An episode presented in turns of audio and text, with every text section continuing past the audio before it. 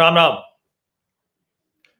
देखिए, एक बात मैं हमेशा कहता हूँ कि ये जो सरकार है ना, भारतीय जनता पार्टी की, मैं ये बात नरेंद्र मोदी के संदर्भ में कहता हूँ।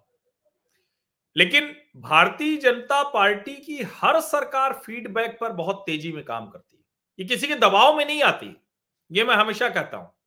लेकिन जो जायज़ मांग है अगर बड़ा वर्ग है, उसके हित उससे जुड़े हुए हैं और वो वाजिब मांग लग रही है, उसको स्वीकारती ज़रूर है।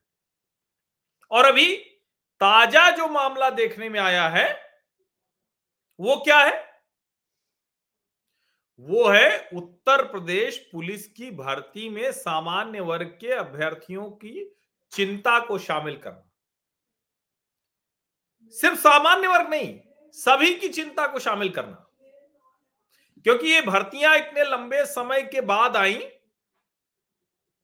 ज़ाहिर है, भर्तियाँ लंबे समय के बाद आई और जो आयु सीमा है वो तो उतनी ही रह गई।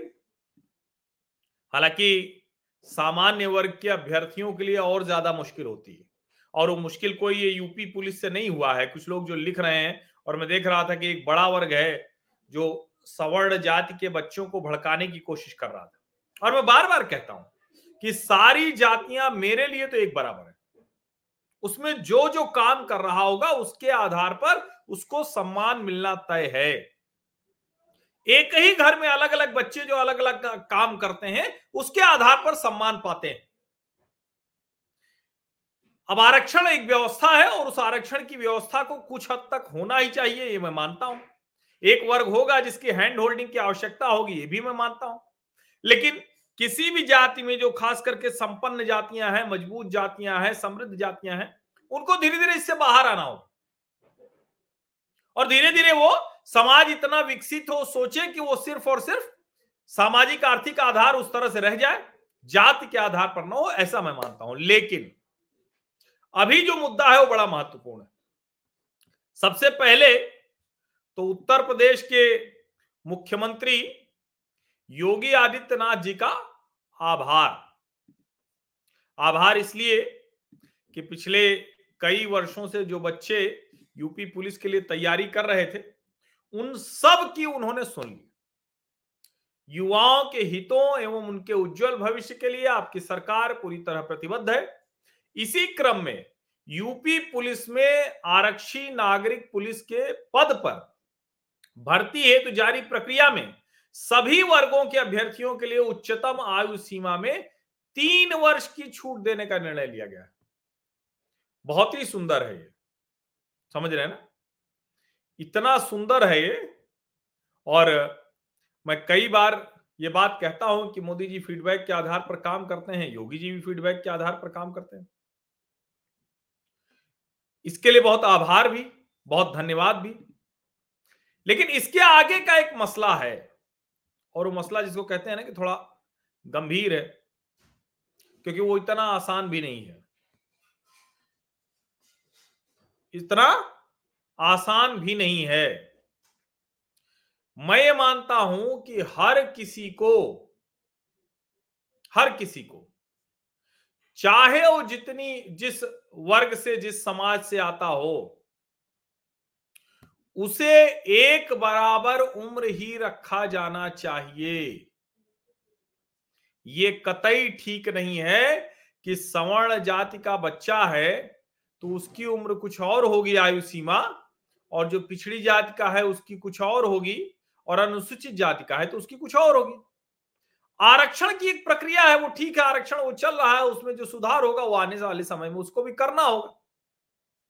लेकिन कम से कम जो ये आयु सीमा है, उसको तो किसी भी स्थिति में भेदभाव पूर्ण नहीं रखना चाहिए। और मैं बार बार कहता हूँ कि ये न्याय के मूल सिद्धांत के विरुद्ध है। हो सकता है अभी सीधे एक सरकार करे न करे, क्योंकि ये तो देश भर में है। देश की अलग अलग नौकरियों में यही होता है। मैं ये कहूँगा कि ये अभियान चलाया जाना चाहिए। ये कहा जाना चाहिए, बताया जाना चाहिए कि जितनी भी भर्तियाँ हैं, उनमें आयु सीमा एक बराबर हो। अगर 25 वर्ष तक कोई भर सकता है तो 25 तक भरे। 22 तक भर सकता है तो 22 तक भरे। उसे जाति के आधार पर नहीं करना चाहिए।